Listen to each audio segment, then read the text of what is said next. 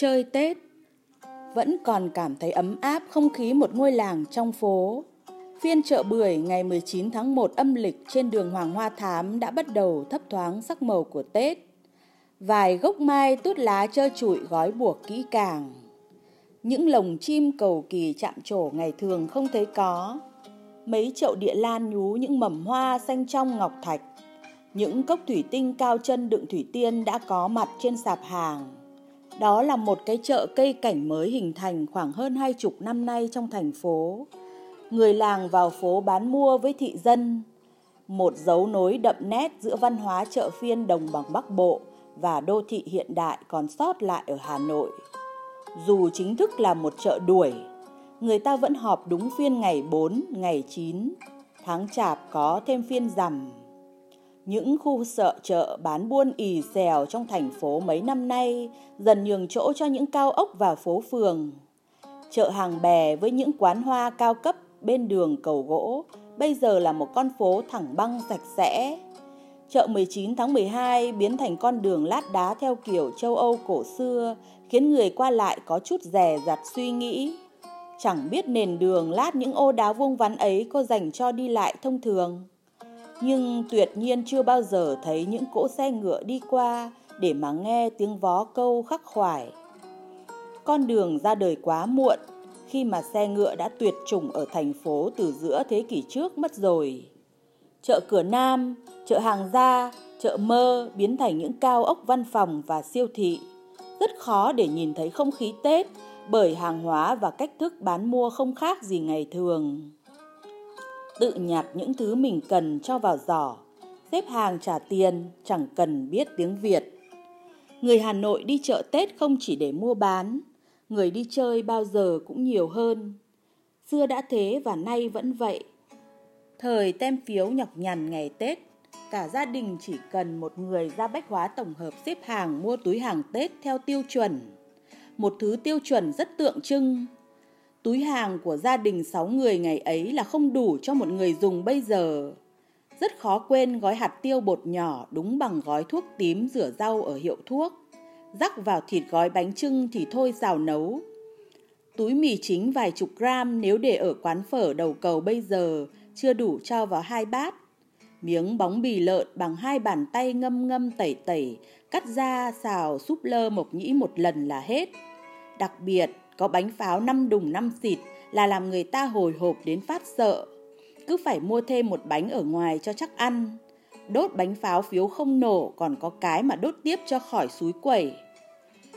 Không người Hà Nội nào lại vào siêu thị mua hoa, mặc dù trong ấy có năm người ta cho nhập về rất nhiều phong lan của Thái bày bán. Ngay đến cả cái siêu thị chuyên hoa Tết trên bãi cát Tứ Liên cũng thưa khách ra vào.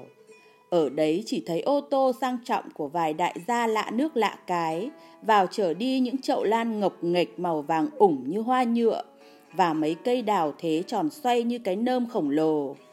Người Hà Nội đi chơi chợ hoa, ngắm nhìn chọn lựa giữa tiết xuân ẩm ướt rét ngọt ngoài trời, tiếng mặc cả lao nhao phả hơi nước trắng, quyết liệt mà ôn hòa, mua được và bán được những túm hoa nhiều khi ở dưới mức hàng hóa.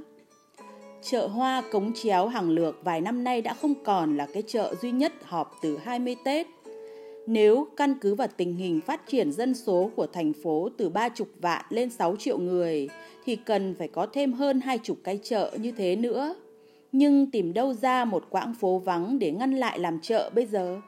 Vậy là hình thành những cái chợ hoa di động, gọi là chợ cắp nách.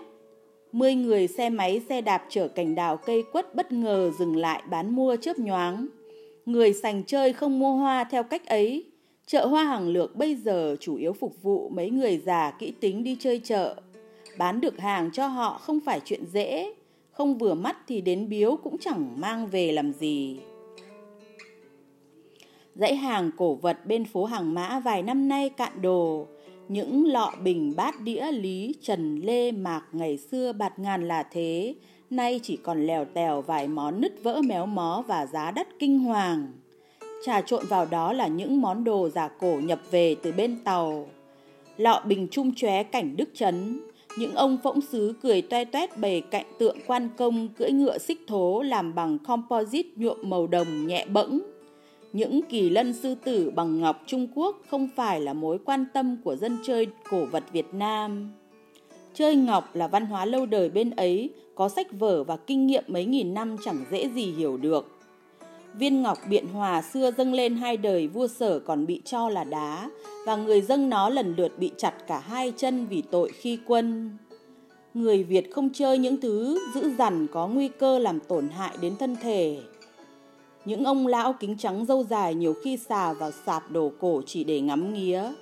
Hỏi han về những món đồ năm ấy năm nọ bày bán có còn không? Những cá chép, những cái chép miệng đầy tiếc rẻ đúng nghĩa đen.